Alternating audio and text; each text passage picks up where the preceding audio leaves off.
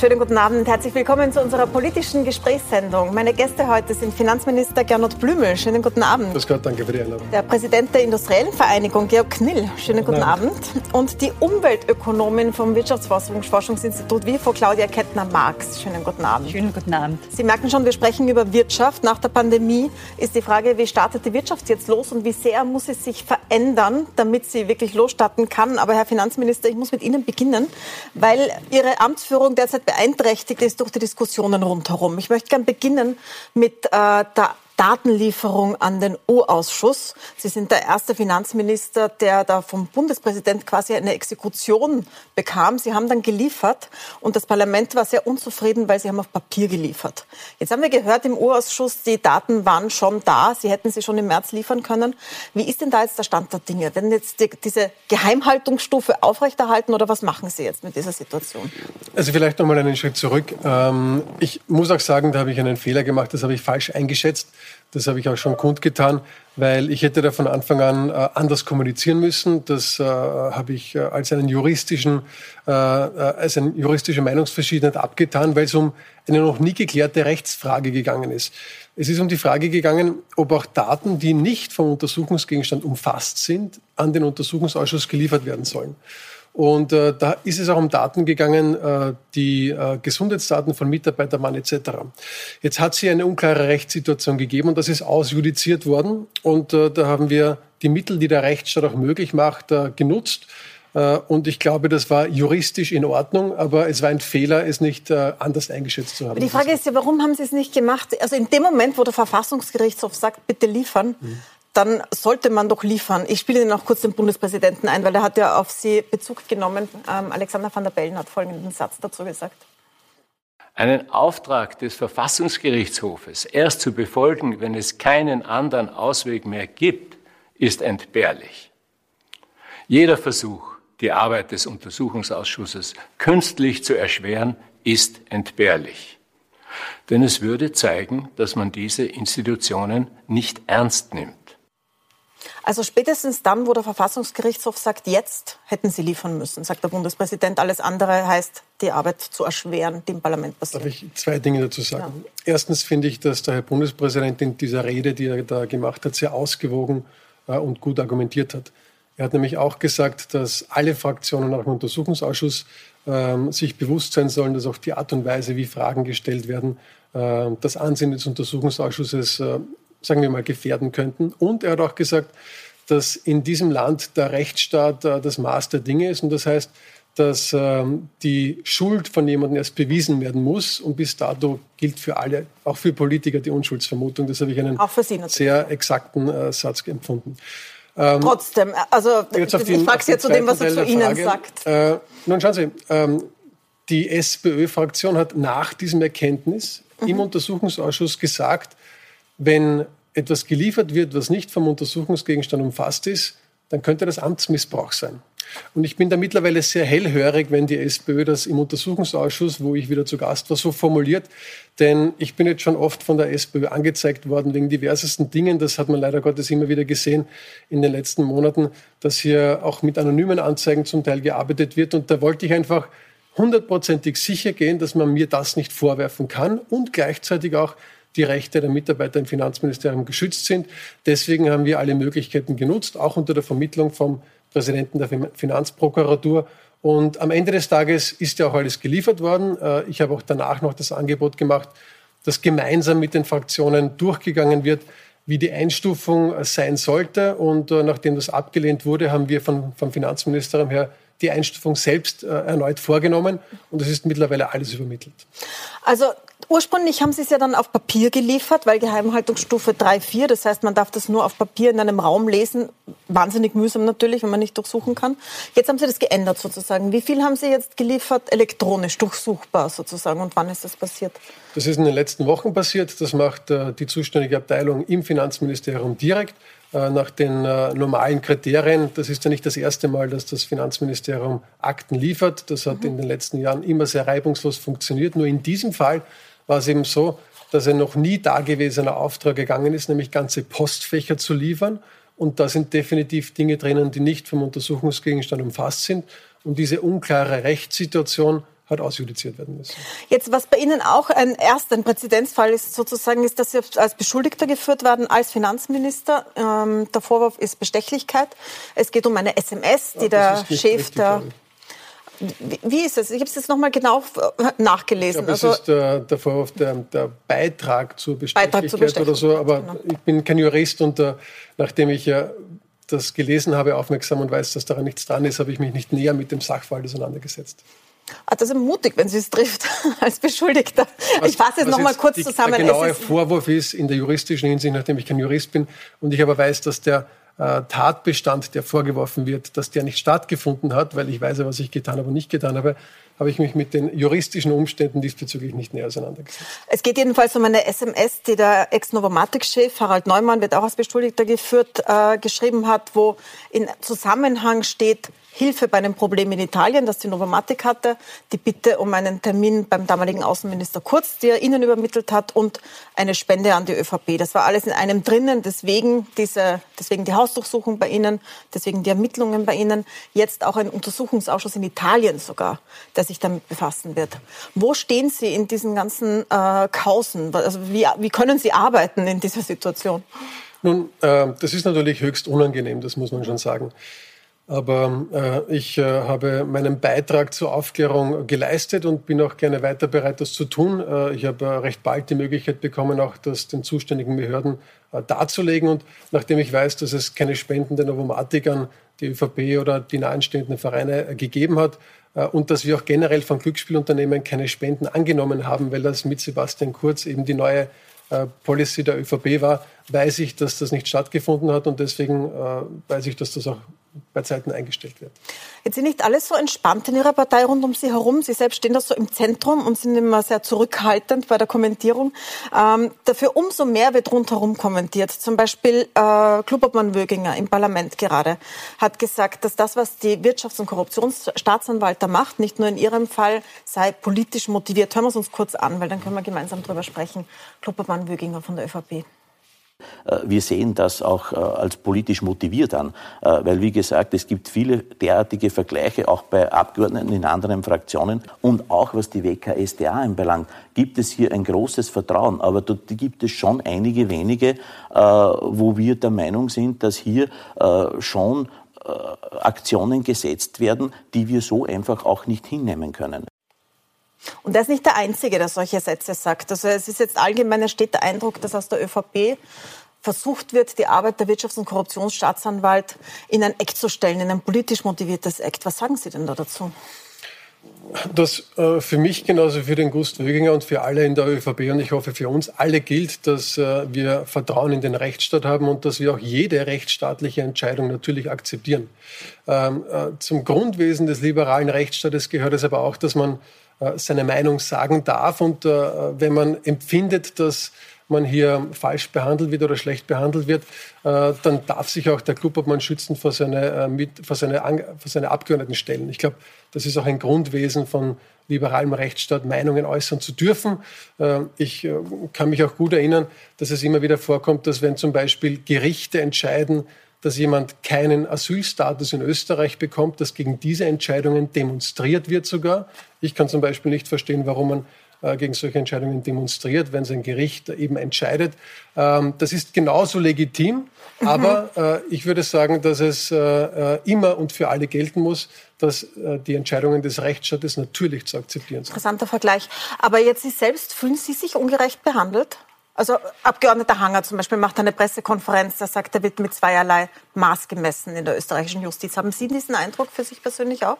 Ich glaube einfach auch, dass es schwierig ist für die Justiz, ähm, äh, die, äh, diesen, wie soll ich das formulieren, ähm, natürlich müssen die Hinweisen nachgehen, ist ja völlig mhm. klar. Äh, wenn dann ein Betroffener, so wie ich zum Beispiel, weiß, dass das nicht zutrifft, dann entsteht eine Divergenz. Aber ich glaube, bei einer professionellen Behörde ist das gut aufgehoben und ich habe äh, ein sehr professionelles Verhältnis zur Staatsanwaltschaft und äh, die werden das mit der Zeit auch entsprechend bearbeiten. Teile der Justiz, aber auch Ihr Koalitionspartner kritisiert das auch, weil das relativ dicht ist in den letzten Tagen. Die grüne Klubobfrau Sigi Maurer sagt zum Beispiel, das Verhalten ist einer bürgerlichen Partei unwürdig. Was antworten Sie ihr? Und dasselbe nochmals, dass natürlich in einem liberalen Rechtsstaat jeder auch seine Meinung sagen darf, selbst wenn sie einem anderen nicht passt. Ähm, es sind heute wieder neue Chats aufgetaucht. Sie wissen ja, aus den vielen, vielen Chats von, ähm, von Herrn Schmidt kommen immer wieder neue Lieferungen. Es ist heute wieder das aufgetaucht, das so ein Sittenbild zeichnet. Ich möchte jetzt gar nicht auf die einzelnen Wortwahlen eingehen, aber Sie haben das ja sicher auch verfolgt. Sie lesen das ja auch. Ähm, verstehen Sie das Bild, das entsteht bei den Leuten, die das lesen, von einer Partie, die sich etwas ausmacht untereinander, die backelt, die schlecht über andere redet? Verstehen Sie, dass das Unmut hervorruft? Natürlich. Also ähm, das muss man verstehen, dass was Unmut hervorrufen kann. Und ich glaube, die Person, die sich am meisten auch darüber ärgert, ist der Thomas Schmidt selbst. Äh, da bin ich mir sehr sicher. Ähm, vor allem, weil auch dadurch die inhaltlich sehr, sehr gute Arbeit, die ihn da überleistet, überhaupt nicht mehr im Vordergrund ist. Und deswegen, ja, ich verstehe den Unmut natürlich. Ja, über die inhaltliche Arbeit, weil wir jetzt, so weit gehen wir jetzt nicht in die ÖBAG rein. Aber das ist aber vielleicht auch schade, weil ähm, die leisten wirklich eine ausgezeichnete Arbeit, auch nach Ansicht aller Experten. Und äh, das zeigt ja auch das äh, Kapitalisierungsvolumen der Staatsbeteiligung, das auf einem nie dagewesenen Hoch ist. Und deswegen können Sie sicher sein, dass sich der Thomas Schmidt am meisten darüber ärgert. Haben Sie noch Kontakt zu ihm? Sprechen Sie Natürlich. Mit ihm darüber? Und deswegen weiß ich, wie diskutieren Sie das aus untereinander? Weil das ist ja für Sie beide dramatisch, was da an die Öffentlichkeit kommt. Ja, deswegen kann ich Ihnen ja auch sagen, dass ich weiß, dass er sich sehr darüber ärgert und äh, dass ich deswegen auch es als meine Verantwortung sehe, als äh, zuständiger Minister, hier auch darauf hinzuweisen, äh, dass die inhaltliche Arbeit eine wirklich gute ist. Das wird auch niemand bestreiten. Ich möchte noch zum Abschluss noch eine Umfrage Ihnen einspielen, weil wir, ich möchte jetzt zu den Themen kommen der Finanzwirtschaft, aber Sie noch fragen, wie sehr Sie diese Themen behindern in Ihrer Arbeit jetzt, die ja eine große Arbeit ist als Finanzminister in dieser Krise. Da war in der letzten Gallup-Umfrage mit Mit einem ähm, Panel von tausend ist rausgekommen, dass fünfundsechzig Prozent der Meinung sind, sie sollten zurücktreten. Wie arbeitet man als Minister mit so einem öffentlichen Status gerade? Nun, das ist natürlich äh, nicht schön, wenn man sowas sieht. Äh, ich darf aber auch sagen, äh, dass ich in den letzten Monaten und Jahren immer wieder mit Situationen konfrontiert war, wo die ich sag mal, veröffentlichte Debatte eine sehr zugespitzte war. Ich kann mich erinnern, als die Wien-Wahl vergangenes Jahr stattgefunden hat, wo ich als Spitzenkandidat der ÖVP Wien war, die hat damit begonnen, dass es einen, einen ZIP zwei Interview gegeben hat beim Herrn Armin Wolf, wo er mir die Frage gestellt hat, wie kann denn jemand, der so unter Beschuss steht, ein guter Spitzenkandidat sein? Mhm. Das heißt, auch damals war die Frage offensichtlich legitim. Das Ergebnis war dann so, dass die ÖVP Wien das beste Ergebnis seit über dreißig Jahren eingefahren hat und über zwanzig Prozent gekommen ist von unter zehn Prozent.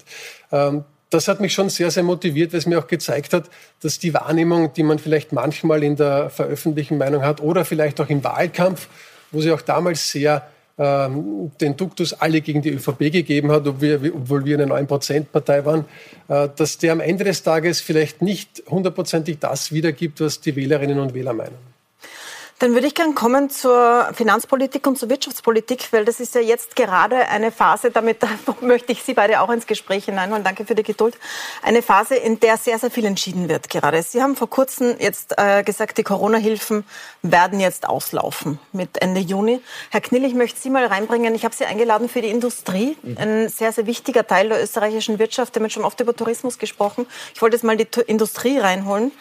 Vielleicht zum Anfang, wie stehen Sie denn da? Weil das sieht ja eigentlich recht gut aus, oder können Sie schon ohne Hilfen alle weiterarbeiten? Also die Industrie ist gut durch die Krise gekommen. Die österreichische Industrie hat auch das Land während dieser Krise am Laufen gehalten. Und vor allem hat die Industrie auch äh, bewiesen, dass wir Beschäftigung wichtig erhalten und auch Beschäftigung aufrechterhalten, dank des Instrumentes der Kurzarbeit. Und so gesehen steht die Industrie heute besser da, als in den letzten sechs, zwölf Monaten. Wir haben durchaus in vielen Bereichen wieder an das Vorkrisenniveau von zweitausendneunzehn angeschlossen, in manchen Bereichen sogar schon wieder darüber, in manchen Bereichen noch nicht so stark. In Summe hat die Bundesregierung ein Covid-Maßnahmenpaket in verschiedensten Dimensionen verabschiedet, das uns gut durch diese Krise getragen hat. Ich erinnere daher von Liquiditätsmaßnahmen, vor allem aber das wichtige Instrument der Kurzarbeit, und jetzt, Blick in die Zukunft äh, werfend, das Instrument der Investitionsprämie. Mhm. Plus viele andere weitere Maßnahmen, sodass die Industrie gut durch diese Krise gekommen ist. Und für uns müssen wir gar sagen, Krise ist hinter uns. Wir haben die Krise überwunden Und es gilt jetzt, den Blick, nämlich aller Beteiligten, von seitens der Bundesregierung, aber auch von seitens der Opposition in die Zukunft zu werfen. Dieses Klein-Klein auf politischer Ebene ist jetzt etwas, was wir nicht benötigen, sondern ganz klar fokussiert der Blick in die Zukunft. Die Welt wächst mit mehr als sechs Prozent in diesem Jahr. Ein Wachstum, wie es seit vielen Jahrzehnten schon nicht mehr so stark war. Und vor allem die exportintensive Industrie kann hier an diesem globalen Aufschwung auch überproportional teilnehmen, teilhaben, sodass Österreich jetzt, und die letzten O E C D-Zahlen haben es ja jetzt auch gezeigt, ein Wachstum von über drei Komma fünf Prozent für dieses Jahr, nächstes Jahr über vier Prozent, und somit haben wir in diesen eineinhalb Jahren die Krise vom letzten Jahr mit minus sechs Komma sechs überkompensiert. Kommen wir gleich zu den Wachstumszahlen, weil die schauen super aus, sind aber doch schlechter als in anderen Ländern. Aber ich möchte noch mal die Kurzarbeit nehmen. Die Industrie hat elf Komma zwei Milliarden bekommen, also einer der größten Brocken in der Kurzarbeit, habe ich mir da rausgesucht. Jetzt haben Sie also, gesagt, Herr... Entschuldigung, die Industrie hat das nicht also bekommen. Also nicht die Industrie, sondern in der Industriebranche. Das Instrument der Kurzarbeit, wo im Höhepunkt eins Komma drei Millionen Menschen mhm. durch dieses Instrument in Beschäftigung gehalten worden sind, kostet dem Staat an die elf Milliarden aktuell.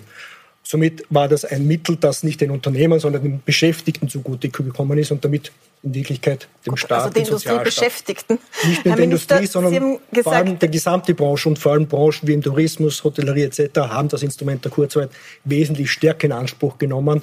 Von den aktuell knapp vierhunderttausend Menschen in der Kurzarbeit sind ca. sechzigtausend aus dem produzierenden Sektor. Ähm. Gesamt waren es zweiunddreißig Milliarden, elf in der Industrie. Ähm, nicht die Industrie. elf Komma zwei. Das Instrument der Kurzarbeit. Kurzarbeit ja. für Industriebeschäftigte. Äh, Sie haben gesagt, bis Ende Mai werden Sie mit dem Arbeitsminister ähm, sagen, wie es weitergeht mit der Kurzarbeit. Das wäre jetzt dann. Also vielleicht nur kurz zu den Zahlen. Insgesamt sind siebenunddreißig Milliarden Euro rechtsverbindlich zugesagt oder ausbezahlt worden. Mhm. Der größte Teil ist die Kurzarbeit mit äh, circa acht Milliarden Euro zugesagt. Rechtsverbindlich ist mehr worden, weil ja die Beantragung erfolgen kann. Die ist rechtsverbindlich abgerechnet, wird dann nur das tatsächlich in Anspruch genommene.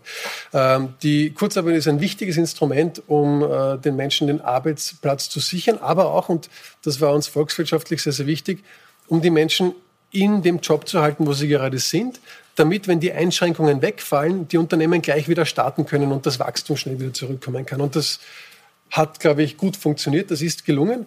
Wir sind jetzt in einer Phase, wo die Wirtschaft sehr stark wächst, wie wir gerade gehört haben.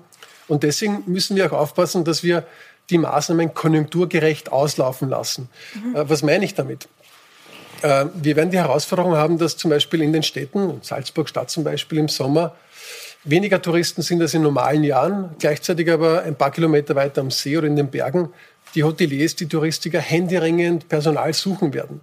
Wenn jetzt die Kurzarbeit äh, falsch ausgestaltet ist und äh, diese Arbeitskräfte in der Stadt zum Beispiel gebunden sind, obwohl sie dort unproduktiv sind, dann hemmen wir Wachstum dort, was gebraucht wird. Und deswegen ist es keine leichte Aufgabe, hier ein Übergangsmodell zu finden, wo vor allem noch die stark betroffenen Branchen äh, die Kurzarbeit in Anspruch nehmen können, aber jene Branchen, wo es wieder gut funktioniert, keine falschen Anreizsignale bekommen. Aber was machen Sie jetzt konkret? Also wann ändert sich was in dieser Kurzarbeit? Wann sind die, die jetzt in Kurzarbeit sind, vor dem Problem, dass sie sie nicht mehr haben? Die aktuelle Regelung läuft bis Ende Juni mhm. und äh, wir werden noch vor diesem Zeitpunkt äh, ein Übergangsmodell auf den Tisch legen. Man darf nicht vergessen, die Kurzarbeit hat es immer gegeben in den letzten Jahren, die gibt es mhm. auch nach wie vor. Ähm, aber eben die spezielle Corona-Kurzarbeit, die für diese schwierige Phase konzipiert war, die muss bis zu einem gewissen Grad ein Ende haben. Und wir überlegen gerade gemeinsam mit den Experten und Sozialpartnern, wo noch wie stark äh, hier Kurzarbeit in Anspruch genommen werden soll. Braucht man es in der Industrie noch? Also gibt es noch Bereiche, wo, weil Sie sagen, die Krise ist vorbei, wir schauen gut aus? Wir brauchen das Modell der Corona-Kurzarbeit in dieser Form nicht mehr. Sehr wohl brauchen wir nach ein nachhaltiges Modell der Kurzarbeit post-Covid, das ähnlich aussehen soll, kann, wie es vor der Covid-Krise war. Aber das ist ein Thema, das wir separat diskutieren. Es findet dazu ja auch ein äh, Expertengespräch mit Arbeitsminister Kocher morgen diesbezüglich und den Sozialpartnern statt. Ich bin da guter Dinge, dass wir ein Modell finden für jene Bereiche, Unternehmen, die also jetzt noch darüber hinaus Unterstützung brauchen. Die Industrie, grosso modo, ist aus dieser Krise heraus und kann mit Zuversicht in die Zukunft sehen. Aber das heißt, wer jetzt in Kurzarbeit ist, kann, kann sich darauf einstellen, Herr Minister, dass das bald ausläuft und dass er auch mal in einem anderen Betrieb sich umschauen muss, relativ bald? Na, ich würde mal sagen, man kann sich darauf einstellen deswegen, weil äh, der Aufschwung zurückkommt und das mhm. ist ja was Gutes. Das heißt, dass keine Kurzarbeit mehr benötigt wird in vielen Bereichen und das kann für alle nur positiv sein. Es gibt ja noch weitere Hilfsmaßnahmen. Unter anderem sind Steuerzahlungen gestundet worden. Es sind alle möglichen Dinge gestundet worden, die jetzt aber dann auch auslaufen, die jetzt fällig werden. Jetzt stehen viele vor diesem Datum und denken sich, um Gottes Willen, überlebe ich das? Es sind ja wenige eigentlich in Konkurs gegangen letztes Jahr, dank der Hilfen. Weniger als sonst nämlich. Womit rechnen Sie denn jetzt, wenn diese Hilfen auslaufen? Und wie, wie vorsichtig müssen Sie es machen, damit Sie keine Insolvenzwelle auslösen? Ja, das ist ein eine genauso schwierige Herausforderung wie bei der Kurzarbeit, mhm. eine konjunkturgerechte Fortsetzung oder Auslaufen lassen der Hilfen. Wir sind da mit den Experten im Dialog, um eben genau zu definieren, wo macht es noch Sinn und wo nicht. Wir haben bei den Steuerstundungen beispielsweise eine sehr, sehr lange Rückzahlungsphase möglich gemacht, dreimal so lang wie normalerweise, plus eine Safety-Car-Phase, das heißt, dass in den ersten Monaten nach dem Auslaufen der Stundungen auch noch äh, kaum was bezahlt werden muss, wenn die Situation eine schwierige ist.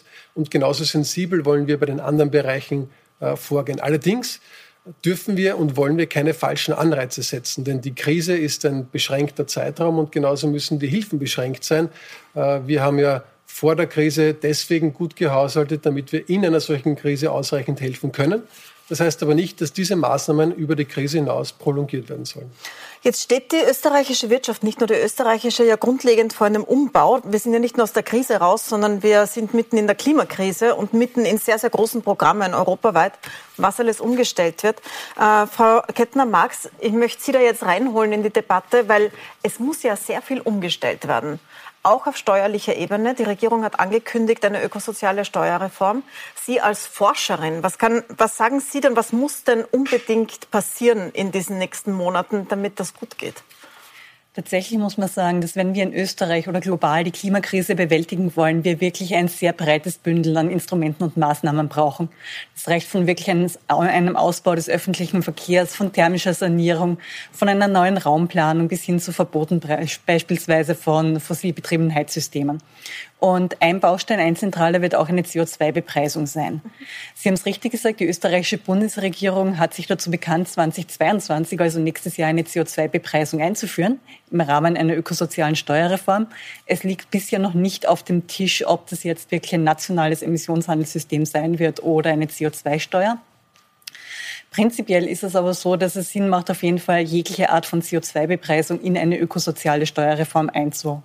Bauen, also das bedeutet, man zahlt für fossile Brennstoffe mehr als jetzt, aber dafür gibt es äh, sozialen Ausgleich. Genau, klassischerweise ist es so bei einer ökosozialen Steuerreform, dass äh, Emissionen, die äh, entstehen, wenn fossile Brennstoffe wie Heizöl, Erdgas, Benzin oder Diesel verbrannt wird, ähm, besteuert werden, eben mit einer C O zwei Steuer. Und die Einnahmen von dieser C O zwei Steuer sollten dann idealerweise rückvergütet werden, um Ausgleichsmaßnahmen zu finanzieren. Und da geht es darum, dass man dann einerseits ähm, die Wirtschaft entlastet, um negative ähm, Effekte auf die Wettbewerbsfähigkeit zu vermeiden. Und auch darum, dass wir die Haushalte entlasten, damit wir keine negativen Verteilungseffekte sehen. Herr Finanzminister, das ist ja praktisch übermorgen. Es gibt ja auch schon Entwürfe. Wir haben ja schon aus dem Ministerium von Leonore Gewessler so einzelne Punkte gesehen. Wann können wir denn damit rechnen, dass Sie uns die Zahlen sagen? Wie teuer wird's? Sobald wir fertig sind. Das mhm. ist natürlich ein großes Projekt und ein sehr, sehr wichtiges Projekt, die ökosoziale Steuerreform. Deswegen nehmen wir uns auch genügend Zeit, um hier gemeinsam in der Koalition zu den richtigen Schlüssen zu kommen. Das Schwierigste ist, dieses genaue C O zwei Bepreisungsmodell, wie die Expertin bereits gesagt hat, zu definieren. Ist es eine Steuer? Ist es ein Zertifikatehandel? Ist es eine Mischung aus beiden? Und vor allem auch, wie spielen Vorgaben auf europäischer Ebene mit hinein, die kommen werden?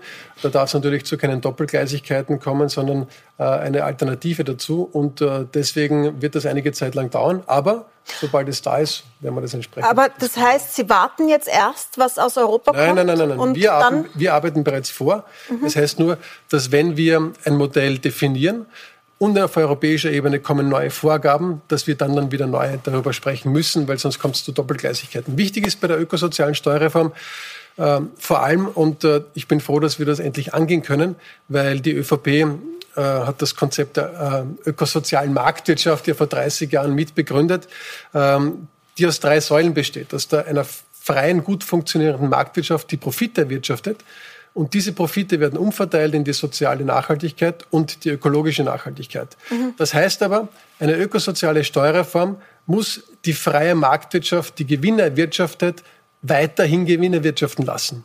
Und das ist die schwierige Herausforderung, dass man nicht in eine Art Fundamentaldebatte hineinkommt und es der Wirtschaft schwerer macht, Gewinne zu wirtschaften. Das darf es nicht sein, weil sonst hätte man auch nichts umzuverteilen. Und das ist der Spagat, den wir erreichen wollen. Herr Knill, die Industrie war traditionell immer die, die da gebremst haben. Die haben gesagt, wenn es zu viel, wenn es zu teuer wird, dann wandert alles ab nach Asien, die solche Regeln nicht haben, dann haben wir gar keine Industrie mehr. Das ist, was wir gehört haben über viele Jahre. Da hat es ja einen Schwenk gegeben. Ist der rhetorisch oder gibt es einen echten Ruck in der Industrie? Ich glaube, dann haben Sie wahrscheinlich nicht gesagt mitverfolgt, was die österreichische Industrie in den letzten Dekaden an Leistungen vollbracht hat. Wir sind heute Weltmeister, wenn es darum geht, effizient, klimaschonend, C O zwei schonend zu produzieren. Nirgendwo auf der Welt wird Stahl, Papier, Zement so klimafreundlich produziert wie in Österreich. Das heißt, Sie stehen voll hinter dem Programm. Das waren die Errungenschaften der österreichischen Industrie der Vergangenheit. Die Zielsetzungen, die jetzt im Zusammenhang des Green Deals zwanzig fünfzig dekarbonisiert in Österreich zwanzig vierzig, bedeutet auch für die österreichische Industrie noch zusätzliche massive Anstrengungen. Zum einen bietet diese Klimatransformation, die mindestens gleich wichtig ist wie die digitale Transformation. Ich möchte das da hier durchaus gleich auf die gleiche mhm. Zukunftsperspektive stellen. Äh, Chancen, die die österreichische Industrie sehr wohl wahrnimmt, äh, im Sinne der Green Tech-Technologien, der, wo ja Österreich global federführend ist und viele Hidden Champions in diesem Bereich hat. Die Klimatransformation hat aber eben auch viele Herausforderungen für die vor allem energieintensive österreichische Industrie. Die achtzig Prozent der energieintensiven österreichischen Industrie sind im europäischen Zertifikatehandel heute ja schon hier ähm, in einen klaren Dekarbonisierungspfad hier sich committed, der sich ja bis zwanzig fünfzig in Richtung Null Emissionen ja klar ähm, als Ziel gesetzt hat. Und in der Industrie, das ist nämlich auch die einzige, die einzige Branche oder Sektor äh, gegenüber den anderen drei Sektoren, die sich diesen Pfad auch committed haben, und in diesem Bereich C O zwei auch schon einen Preis hat, nämlich achtundvierzig Euro aktuell die Tonne C O zwei. Aus Sicht der Industrie ist bei all diesen Diskussionen der zusätzlichen oder Steuern, Belastungen, dass es zu keinen Doppelgleisigkeiten kommen. Und das muss Sorge getragen werden, dass es auch in Zukunft eine österreichische Industrie gibt, die hier wertschöpfend tätig sein kann, die hier auch Beschäftigung aufrechterhalten kann. Und somit gilt es hier, diese Balance zu finden. Und österreichische Industrie ist ganz klar Teil der Lösung, um die Dekarbonisierung bis zwanzig fünfzig erfolgreich in Europa zu realisieren. Frau Kettner-Marx, ist es möglich, dass man das so austariert, dass da wirklich äh, keine Gewinne geschmälert werden, obwohl man stark besteuern muss oder stark bepreisen muss? Herr Knill hat es schon angesprochen. Also tatsächlich ist es ja so, wenn wir von einer C O zwei Bepreisung für Österreich reden, nachher reden wir nicht von Unternehmen, die schon im europäischen Emissionshandel enthalten sind. Wir reden da vorwiegend vom Verkehrsbereich, wo wir in Österreich wirklich sehr große Probleme haben, wo die Emissionen seit neunzehnhundertneunzig um mehr als drei Viertel gestiegen sind. Wir reden hier auch vom Gebäudebereich und wir, wir reden von der nicht besonders energieintensiven Industrie. Und äh, dort, wo wir jetzt natürlich schon den europäischen Emissionshandel haben, da haben wir ein Instrument, da werden die Emissionen reguliert, da brauchen wir kein zweites. Da wird es noch Anpassungen geben, eben im Hinblick darauf, dass die Zielsetzungen auf europäischer Ebene ambitionierter geworden sind, jetzt im letzten Jahr. Wichtig ist der andere Bereich, wichtig ist der Kleinverbrauch, ist der Verkehr und die äh, Unternehmen, die nicht im europäischen Emissionshandel sind. Und da kann eine C O zwei Bepreisung in Österreich schon eine Rolle spielen. Also jetzt trifft es die, die bisher nicht getroffen worden sind, sozusagen, Herr Finanzminister. Das heißt, jetzt trifft es auch die Haushalte. Und wir haben gesehen in diesen kleinen Ausschnitten, die wir aus den Entwürfen von Leonore Gewessler, von der Infrastrukturministerin, kennen, dass geplant ist, so etwas wie einen Automatismus einzuführen. Das heißt, wenn Österreich insgesamt die Ziele nicht erreicht, dann werden automatisch fossile Brennstoffe, also Öl und Gas, teurer. Das kann natürlich für jeden Einzelnen teurer werden, weil das heißt, Benzin wird teurer, Heizöl wird teurer, wer es noch hat. Mhm. Ähm, wird das so kommen? Sind Sie da, stehen Sie da dahinter? Also was es mit uns sicherlich nicht geben wird, ist, dass der arbeitende Mittelstand hier unter die Räder kommt. Das wird es mit Sicherheit nicht geben. Es wird weiterhin Leute geben, die fürs Arbeiten ein Auto brauchen. Wir werden es nicht schaffen, den öffentlichen Verkehr in jeden Winkel der Republik so auszubauen, dass man das Auto nicht mehr braucht, um in die Arbeit zu kommen. Und was es nicht sein darf, die ökosoziale Steuerreform, ist eine Bestrafung von denen, die nicht anders können. Das darf es und wird es mit uns sicherlich. Aber wie wollen Sie es dann machen? Weil es ist ja logisch, dass es teurer werden muss, wenn man wenn man es wegkriegen will. Also zum Beispiel jetzt Diesel, Dieselprivileg wäre eine Möglichkeit abzuschaffen, Benzin teurer machen. Wie kommt das Geld dann zurück zu denen, die das besonders trifft? Also die armen Haushalte, die es in Relation zu ihrem Einkommen besonders trifft? Und durch äh, Steuerentlastungen. Und deswegen mhm. ist es uns wichtig, dass wir die Steuerentlastungen gleich mit äh, der C O zwei Bepreisung mitdiskutieren und mitverhandeln, damit es eben auch gleichzeitig kommt. Und das geht auf Arbeit dann oder gibt es da auch im Sozialsystem noch Möglichkeiten? Da gibt es verschiedene Möglichkeiten, aber jedenfalls muss bei der Arbeit was dabei sein, denn äh, es würde natürlich sonst äh, vor allem die arbeitenden Menschen treffen und das darf es nicht sein. Das heißt also, wir können mit einer Steuerreform rechnen, wo die Steuerklassen runtergehen? Oder wie, wie, also können Sie es ein bisschen genauer beschreiben? Nein, noch nicht, weil äh, es gibt verschiedene Möglichkeiten, aber was mit Sicherheit der Fall sein wird, ist, dass arbeitenden Menschen mehr zum Leben bleibt und dass wir gleichzeitig es schaffen, dass C O zwei einen Preis bekommt, um nachhaltiger auch die Klimawende zu schaffen. Das ist etwas, das Ihnen auch zugutekommt, wenn Arbeit billiger kommt in den Industriebetrieben, vermute ich, oder? Also da nehme ich äh, die Bundesregierung ja auch ähm, in die Pflicht, äh, denn im Regierungsprogramm steht ja ganz klar auch ein Senkungspfad der Steuern und Abgaben in Richtung vierzig Prozent. Mhm. Es steht auch ganz klar drinnen, dass bei den Lohnnebenkosten etwas getan werden soll. Und am Ende, genau wie der Finanzminister das gesagt hat, am Ende mehr Netto für die arbeitende Bevölkerung statt Brutto ist. Und somit äh, sind das schon wichtige Maßnahmen, die jetzt auch wirklich angegangen werden muss von der Bundesregierung. Es waren jetzt vierzehn Monate Krisenmanagement. Jetzt geht es, die Zukunft zu managen. Wenn Sie sich das ansehen im internationalen Vergleich, wo Österreich da gerade steht, haben Sie das Gefühl, dass wir ganz vorne dran sind auf der Welle oder... Ähm, sind Sie noch skeptisch als Umweltökonomin? Also als Umweltökonomin muss ich sagen, wir haben noch sehr viel Potenzial in Österreich. Also wir müssen da jetzt wirklich in die Gänge kommen, auch in Richtung C O zwei Bepreisung. Gerade wenn wir uns die anderen europäischen Länder anschauen, in circa einem Drittel der Länder ist schon eine C O zwei Steuer implementiert. Äh, Deutschland hat eben dieses Jahr ein Hybridsystem aus Emissionshandel und C O zwei Steuer äh, implementiert. Und da gibt es auch wirklich schon sehr viele Erfahrungen, auf die man aufbauen könnte. Gerade auch im Hinblick darauf, wie man eben unerwünschte Effekte aus der Einführung einer C O zwei Besteuerung abfedern könnte. Mhm. Also ganz klassisch ist es schon angesprochen worden, man kann natürlich die Steuern senken. Es ist insbesondere auch eine gute Art, um die Unternehmen zu entlasten, wenn wir sagen, wir reduzieren beispielsweise die Arbeitgeberbeiträge zur Sozialversicherung.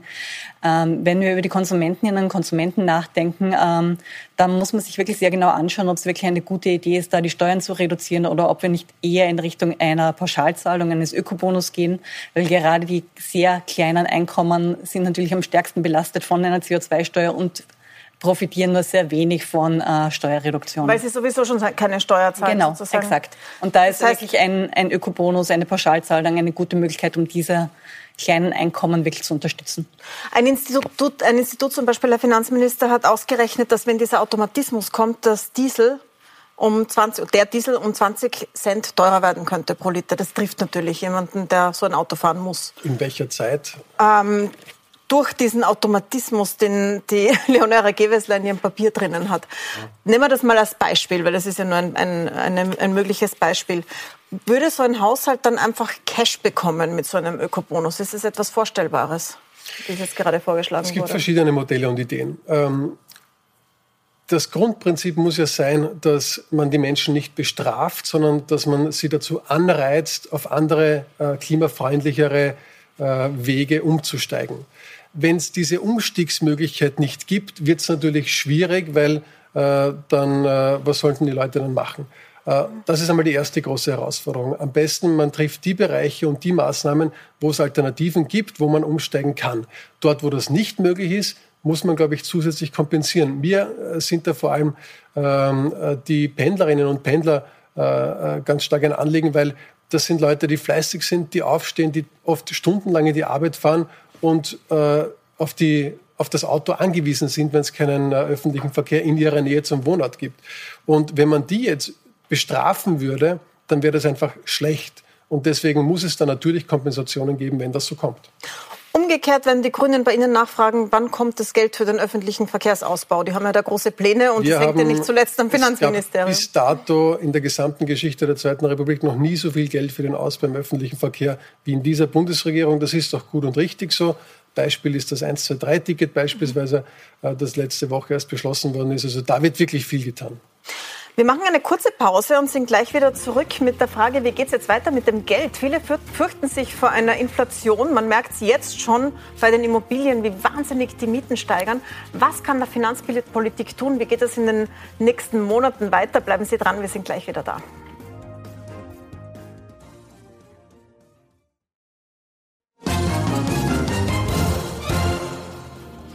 Willkommen zurück bei unserem politischen Gespräch. Meine Gäste heute Abend Finanzminister Gernot Blümel, der Präsident der Industriellen Vereinigung Georg Knill und Claudia Kettner-Marx, Umweltökonomin vom Wirtschaftsforschungsinstitut. Wir sprechen über Wirtschaft. Wir haben schon abgehandelt die äh, derzeitigen äh, innenpolitischen Querelen und ich würde gerne in die Zukunft blicken, was die Wirtschaftsentwicklung betrifft. Herr Knill, Sie haben zuerst gesagt, Sie sind sehr zufrieden mit diesem drei Komma vier Prozent Wachstum, die die O E C D Österreich jetzt äh, ausgerechnet hat, mehr als erwartet. Aber wenn man es vergleicht mit anderen Ländern, sieht es nicht so gut aus. Also im Schnitt der Industrieländer sind wir da weit hinten. Können Sie, Herr Finanzminister, ich wende mich vielleicht zuerst an Sie. Die O E C D ist, ist Ihre Sache. Warum wächst Österreich nach dieser Krise schlechter als andere Länder? Weil wir auch härter getroffen waren als andere Länder. Das Coronavirus, wird eigentlich umgekehrt dafür sprechen, dass wir stärker wachsen. Oder? Das Coronavirus hat äh, einige Länder härter getroffen als andere. Äh, und manche Geschäftsmodelle sind auch im Nachhang zur Krise mehr getroffen als andere. Mhm. Äh, das Coronavirus hat vor allem jene Bereiche äh, vor allem getroffen, wo zwischenmenschlicher Kontakt notwendig ist. Das sind vor allem die, die Dienstleistungsbereiche, die Gastronomie, Tourismus, Freizeitwirtschaft. Und das ist wiederum ein Bereich, der in Österreich überdurchschnittlich relevant ist für äh, das B I P. Äh, wir haben nach äh, Kommissionszahlen rund fünfzehn Prozent B I P-Beitrag aus Tourismus und Freizeitwirtschaft in Österreich. Es gibt überhaupt nur drei, vier Länder in Europa, die abhängiger sind vom Tourismus als Österreich. Und nur eine Zahl, damit man sich das vergegenwärtigt: Jeder zweite Wintersporturlaub in ganz Europa, der wird in Österreich abgehalten. Und deswegen hat die Krise natürlich Österreich härter getroffen als andere. Deswegen haben wir auch mehr helfen wollen, damit diese Betriebe, die besonders getroffen sind, besser durch diese Zeit kommen. Die im Übrigen, und das kommt noch dazu, eine unterdurchschnittliche Eigenkapitalquote haben. Das heißt, weniger widerstandsfähig sind aufgrund der langen Tradition, die es in Österreich über Fremdfinanzierung gibt, als andere Unternehmen. Und deswegen war es wichtig, dass wir hier ausreichend und in großem Umfang helfen. Diese Geschäftsmodelle kommen zum Teil schnell zurück, in den See, an den Seen, in den Bergen, aber in den Städten beispielsweise. Und was den Kongresstourismus betrifft, da wird es noch lange äh, Einschränkungen geben und da wird es lange äh, eine geringere Frequenz geben. Und das ist natürlich auch für die Gesamtwirtschaft schädlich. Sie hingegen haben gesagt, vorher in der Industrie ist die Krise vorbei. Also da wird angezogen. Die O E C D empfiehlt Österreich Investitionen in Bildung, um das aufzufangen, was da trotzdem noch, wo man trotzdem noch hinterherhinkt den anderen. Sagen Sie auch, es liegt nur an der Industrie oder gibt es sonst noch was zu tun? Tourismus. Ah, Tourismus. Danke. Wir haben eine boomende Weltkonjunktur, mhm. getragen von China, von den Vereinigten Staaten, Indien. Das ist jetzt auch wirklich das Thema, wo auch die österreichische Exportindustrie hier ja auch übermäßig äh, teilhaben kann an diesem globalen Aufschwung. Und wir haben drei zentrale Zukunftsthemen, die wir allesamt als Österreich, als Europa bewerkstelligen müssen. Das ist die digitale Transformation, die ökologische Transformation und wir brauchen Qualifikation. Und in diesem Dreiklang müssen wir die Zukunft be- begehen. Das ist auch im äh, Comeback-Plan der Bundesregierung auch sehr gut wieder dargestellt und aufgenommen worden.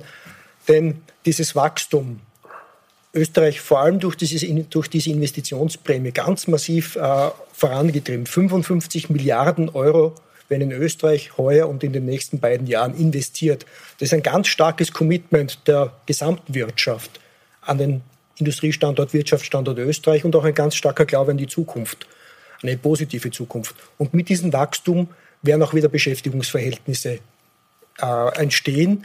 Und hier kommen wir jetzt in diesen doch Spagat leider. Zum einen, wenn wir jetzt äh, einen Blick auf die Arbeitslosenzahlen äh, werfen, die ja noch immer viel zu hoch sind im Vergleich gegenüber der Vorjahr zwanzig neunzehn, noch immer um fünfzigtausend aktuell höher als vor der Krise.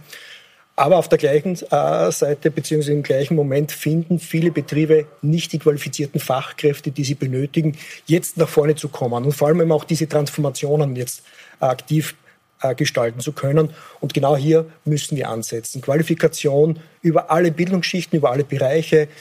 Aus Sicht der Industrie ist die duale Ausbildung, die Lehre ein ganz also wesentlicher Bestandteil. Unter anderem es sind die H T Ls ganz wesentlich für die Industrie, natürlich im äh, tertiären Bereich, die Fachhochschulen, die Universitäten. Also es geht über die gesamte Bildungskette, wo wir junge Menschen, Damen wie Herren, benötigen, die sich für Technik orientieren, interessieren, äh, Digitalisierung interessieren, um diese Transformationen auch vor allem im Klimatech, Greentech-Bereich hier aktiv und positiv begleiten zu können. Geschieht da schon genug im Klimatech-Bereich, in dieser ganzen Branche?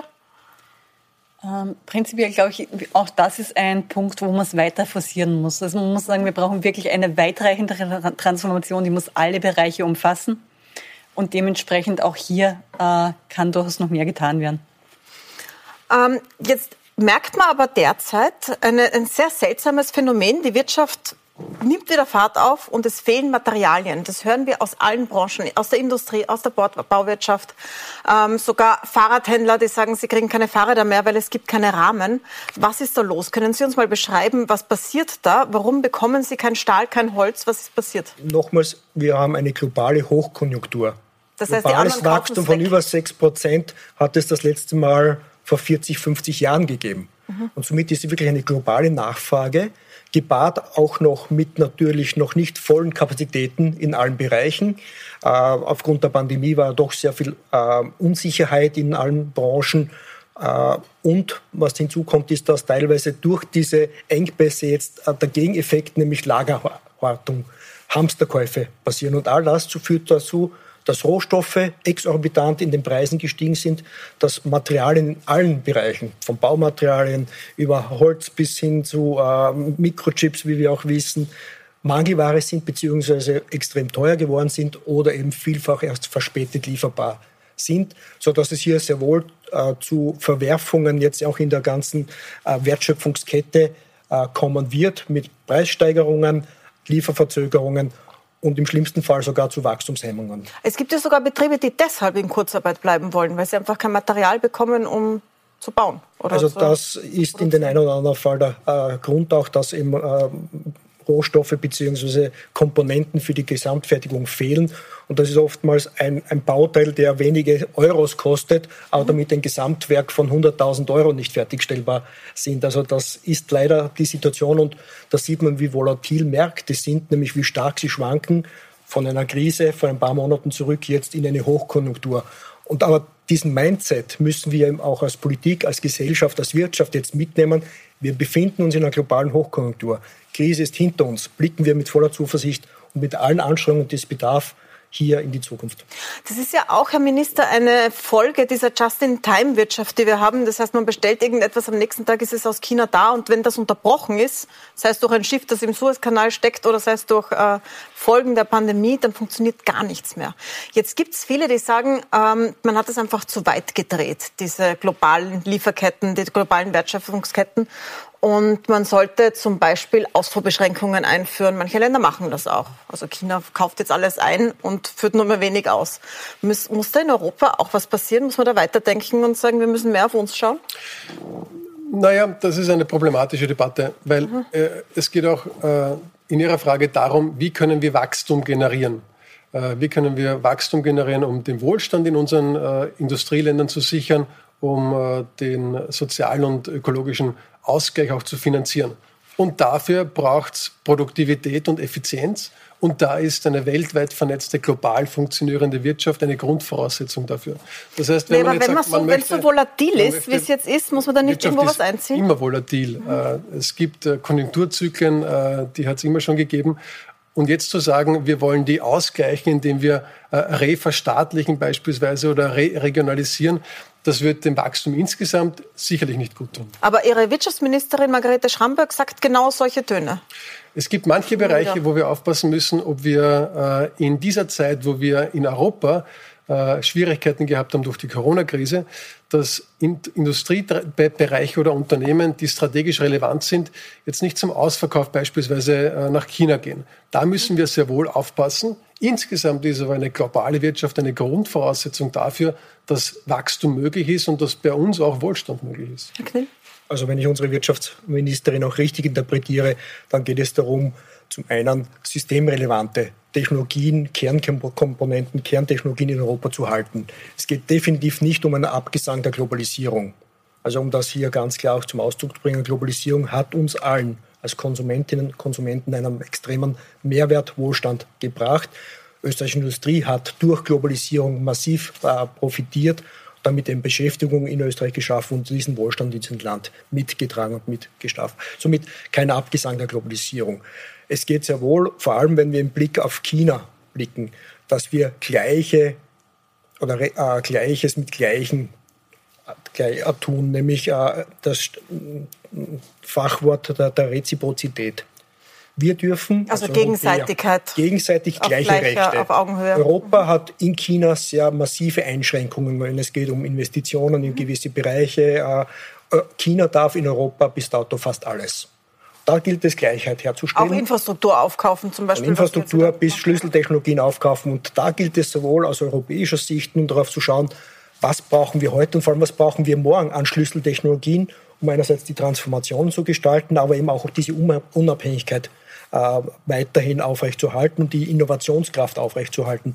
Und da, glaube ich, ist durchaus eine stärkere Sensibilisierung jetzt von seitens der europäischen und auch der österreichischen Politik äh, passiert. Und das ist auch gut so. Das aber heißt, als Beispiel Solarpaneele, wenn wir bei der Energiewende waren, ist ja sehr billig aus China und der, sehr teuer in Europa. Wenn wir bei der Mikroelektronik, äh, Schlüsseltechnologien, vor allem wenn wir wieder äh, in die äh, Klimatransformation blicken, Wasserstoff. Mhm. Äh, Batterietechnologien. Das sind ja jetzt jene Technologien, vor allem die Batterien für die Elektromobilität, die derzeit ja wertschöpfungstechnisch fast ausschließlich aus Asien kommen. Hier gibt es dankenswerterweise auch äh, mit Kofinanzierung und äh, nationaler äh, Finanzierung der Bundesregierung so, sogenannte I P C I-Projekte. Projekte, die aus europäischer Sicht strategische Wichtigkeit im Innovationsbereich haben. Das sind eben äh, Lithium-Ionen-Batterien, also Batterienfertigung für die Elektromobilität. Da geht es um Wasserstofftechnologien, Wasserstoff äh, als Industriequelle der Energie der Zukunft. Es geht hier im Low-Carb-Bereich Mikroelektronik. Das sind Schlüsseltechnologien. Das ist gut so, dass sich hier Österreich auch mitbeteiligt. Und das sind eine Vielzahl von österreichischen Unternehmern, die hier mit ihrem Know-how, mit ihrem Wissen diese Zukunftstechnologien weiter aufbauen und erweitern. Und beschützt werden sollen. Ich möchte zum Schluss kommen auf das Geld, also Ihren äh, Hauptbereich, Herr Finanzminister. Wir haben jetzt eine Zeit hinter uns in dieser Krise, in dieser Pandemie, wo das Füllhorn ausgeschüttet wurde. Also es wurde wirklich sehr, sehr viel staatliches Geld ausgeschüttet und manche Länder machen das jetzt genauso weiter, besonders die U S A. Äh, Biden hat ein Programm aufgelegt, das äh, sehr, sehr viel staatliches Geld in die Hand nimmt, finanziert über noch nicht ganz klare Vermögenssteuern. Jetzt würde mich interessieren, wie Sie das in Europa sehen. Wann kommt diese Wende, wo man wieder zum Sparen zurückkehrt? Oder sieht man, es ist eh super, wenn der Staat Geld ausgibt und investiert und bleibt dabei? In welche Richtung sehen Sie das? Ach, da gibt es jetzt ganz, ganz viel, was ich dazu gerne sagen möchte. Ja. Erstens gibt es einen gewissen Unterschied zwischen den Vereinigten Staaten und Europa. Äh, Europa hat Volkswirtschaft mit verschiedener Geschwindigkeit, mit verschiedener Wettbewerbsfähigkeit. Das ist in den Vereinigten Staaten beispielsweise anders. Äh, gleichzeitig ist es aber auch so, dass äh, Joe Biden sehr stark kritisiert wird für diesen massiven Stimulus, den er gerade äh, impliziert. Äh, dort gibt es eine echte Debatte über die Gefahr von hoher Inflation über längere Zeit hinweg und was das mit der Wirtschaft machen könnte, ob das dann wieder zu höheren Zinsen führen könnte und dann wieder zu einem Abschwung der Wirtschaft. Das ist die aktuelle Debatte in den Vereinigten Staaten. In Wobei das ja in den letzten zehn Jahren nicht passiert ist, obwohl so viel Geld in den Markt hineingeschüttet wurde seit der Eurokrise. Völlig richtig, es hat bereits nach der Finanzkrise äh, warnende Stimmen vor steigender Inflation gegeben aufgrund der hohen Geldmenge. Die alte Theorie ist ja immer, je höher die Geldmenge, desto höher die Inflation. Und äh, diese Rufe waren offensichtlich falsch. Jetzt sehen wir aber steigende Inflation in vielen Bereichen in den Vereinigten Staaten, aber auch in Europa. Jetzt ist noch die Frage, wo genau, warum genau und wie lang genau dauert das? Wir haben massiv steigende Preise bei den Immobilien beispielsweise. Das dürfte auch nachhaltig sein. Das hat auch mit der großen Geldmenge etwas zu tun und mit der Niedrigzinspolitik, denn die Unternehmen, die viel Geld auch auf den Konten haben, um liquide zu sein, die müssen dort mittlerweile Negativzinsen zahlen. Das heißt, da geht viel Geld in Immobilien, auch wenn das nicht effizient genutzt wird. Das heißt, es ist so viel Geld da, dass, keine, dass man nicht auf die Bank legen kann, weil Sie ja jetzt keine Zinsen bekommen als Unternehmen und die dadurch werden Immobilien gekauft, Mieten steigen. Das ist einer, normale Menschen können sich keine Wohnung mehr leisten. Einer der Effekte beispielsweise. Und da sieht man, was ähm, die Zinspolitik auch ausmacht.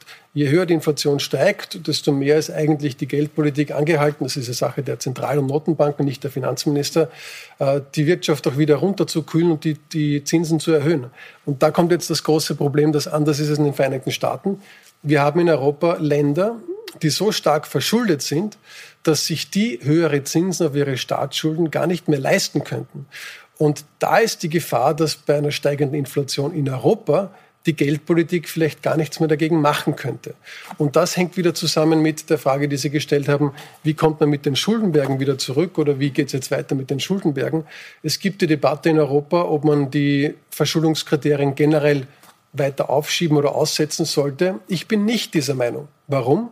Weil die nächste Krise kann ja durchaus kommen. Es bleibt ja nicht immer eine Hochkonjunktur. Und was passiert dann, wenn die Staatsschuldenberge noch immer genauso hoch sind? Ich glaube, wir müssen Schritt für Schritt runterkommen von den Staatsverschuldungen relativ zum Wachstum. Das heißt noch nicht, dass wir jetzt sparen im Sinne von weniger Geld ausgeben, als wir einnehmen. Das heißt nur, dass wir jedenfalls stärker wachsen müssen, als wir Geld ausgeben, damit die Schuldenberge relativ zum B I P runtergehen. Aber steht das nicht im Widerspruch zu diesen großen Investitionsprogrammen, die notwendig sind für die Klimakrise? Wo der Staat ja tief in die Tasche greifen muss? Prinzipiell ist es so, also wenn es darum geht, die Klimakrise wirklich in den Griff zu kriegen, dann müssen wir diese Investitionen tätigen. Da gibt's kein, da ist kein Aufschub möglich. Und es sind wirklich große Investitionen, die man da tätigen muss, vor allem im Bereich öffentlichen Verkehr, aber auch thermische Sanierung, wirklich in allen Bereichen. Und äh, Da gilt es wirklich auch eine Balance zu finden. Aber diese Investitionen müssten zeitnah getätigt werden, weil uns da auch wirklich die Zeit wegläuft. Herr Knill, gibt's Ihnen, fällt Ihnen ein Bereich ein, wo der Staat jetzt nicht stark investieren sollte? Weil Bildung haben wir durch, wir haben Klima durch, wir haben eine Transformation der Wirtschaft und Digitalwirtschaft mit. Also wo soll der Staat jetzt sparen eigentlich? Also zum Klimathema, und da gibt es ja einen internen Bericht der Kommission selbst, der sagt, der Green Deal wird Europas viertausend Milliarden Euro kosten. Mhm. Also ich muss uns bewusst sein, Klimaschutz wird Kostet. Geld kosten, ja. Massiv Geld. Dieser Wiederaufbau von, von den siebenhundertfünfzig Milliarden Euro, der jetzt quasi ein Startschuss ist, aber das ist ja nicht nur für die, die Klimatransformation, sondern Digitalisierung und eigentlich Wiederaufbau nach der Krise ist ein Startschuss aus meiner Sicht. Da wird noch viel weiteres Geld kommen, um diese Klimatransformation auch wirklich erfolgreich, nämlich null Prozent C O zwei bei zwanzig fünfzig nachher auch wirklich in Europa zu haben. Der Staat hat äh, gut durch die Krise geführt, mit guten Instrumenten, die die Wirtschaft in Summe gut durch die Krise geführt haben. Jetzt nimmt er sich sukzessive wieder zurück. Das Wachstum in den nächsten Jahren wird die Kosten dieser Krise gut tragen, gepaart noch mit Effizienzmaßnahmen der öffentlichen Hand. Das ist aus unserer Sicht der einzige gangbare Weg, wie wir uns die Kosten dieser Krise auch wieder zurückverdienen können. In keinem Fall äh, neue Steuern, Abgaben und sonstige Überlegungen, die es immer wieder in dieser Diskussion gibt, hier in Erwägung ziehen. Denn das würde das zarte Pflänzchen oder jetzt durchaus schon das stärkere Pflänzchen der Konjunktur wieder zum Erliegen bringen. Und das ist eben etwas, was wir nicht benötigen. Wir brauchen eine starke Wirtschaft, die Beschäftigung schafft. Mit Beschäftigung können wir den Wohlstand in diesem Land aufrechterhalten, weiter ausbauen. Und das ist eigentlich, wofür wir, ich hoffe, als Politik, so wie ich das wahrnehme, und vor allem auch die Wirtschaft und die Industrie auch wahrnehmen. Sehen natürlich nicht alle so, sondern viele sagen, wenn man nicht sparen kann, muss irgendwo anders Geld reinkommen. Digitalsteuer, Vermögenssteuern, Unternehmenssteuern teilweise auch, Wertschöpfungsabgaben. Ist irgendwas davon, ich weiß, dass Sie kein Freund neuer Steuern sind, Herr Finanzminister, damit sind Sie angetreten, aber ist irgendwas davon auf Ihrem Horizont? Darf ich nur vielleicht sagen, dass das Argument von denen, die sagen, wir brauchen neue Einnahmen, sonst können wir das alles nicht finanzieren, ähm, genau die sind, die auch sagen, es ist egal, wie viel Schulden ein Staat macht, weil er kann ja nicht bankrott gehen. Insofern widersprechen sich die sogar, weil natürlich macht es einen Unterschied, welche Staatsschuld ich habe, das erhöht natürlich meine. Aber Sie sagen das ja nicht. Sie sagen ja, Sie wollen die Staatsschulden wieder runterbringen. Jetzt genau. äh, zugleich müssen Sie wahnsinnig viel investieren, haben wir gerade gehört. Ist irgendeine neue Steuer auf Ihrem Horizont? Also die Digitalsteuer haben Sie ja zum Beispiel schon genannt oder C O zwei Steuern, Nova? Ganz generell ist natürlich das Ziel, dass wir die Steuern- und Abgabenquote reduzieren. Es gibt aber Bereiche, wo es eine unfaire Art der Besteuerung gibt. Wenn ich mir ansehe, dass de facto der Kreisler ums Eck im Verhältnis zu seiner Bilanz mehr Steuern zahlt als Google oder Facebook auf seine Gewinne, dann ist das einfach nicht gerecht. Dann muss hier was getan werden. Wir sind hier als Österreich Vorreiter, gemeinsam mit Frankreich, was eine Art von nationaler Digitalsteuer betrifft. Wir wollen die auch noch ausbauen. Wir wollen hier auch die Frage stellen, wie schaut es mit Kryptowährungen beispielsweise aus? Die sind derzeit Spekulationsobjekte, oft nicht umfasst. Also auch da, glaube ich, braucht es eine neue Debatte, nicht diese Finanztransaktionssteuer auf Börsen beispielsweise, die de facto eine Besteuerung der Realwirtschaft sind, sondern eine echte Spekulationsbesteuerung im Sinne der Finanztransaktionssteuer, wie sie ursprünglich mal gedacht war. Ähm, also und, Steuern auf Bitcoins. Und nein, nein, nein. Ein Vorreiterprojekt. Es geht um, es geht um, es geht um Spekulationsgewinne. Und äh, auf der anderen Seite äh, gibt es zum Glück jetzt auch durch die neue amerikanische Administration auf O E C D-Ebene große Fortschritte, wenn es darum geht, eine Mindestkörperschaftssteuer weltweit zu installieren, wo es eben auch darum geht, solche großen digitalen Konzerne ein Mindestmaß an Besteuerung zu unterziehen. Dann danke ich Ihnen sehr herzlich für diesen Ausblick. Jetzt sind wir schon weit über das nächste Jahr hinausgegangen, vermute ich, bei diesem Projekt. Herzlichen Dank für die Einblicke, über wie es weitergeht mit der Wirtschaft. Und Ihnen vielen Dank fürs Zuschauen. Wenn Sie das ganze Gespräch nochmal sehen wollen, dann schauen Sie auf puls vierundzwanzig punkt at oder hören Sie unseren Podcast. Danke fürs Dabeisein.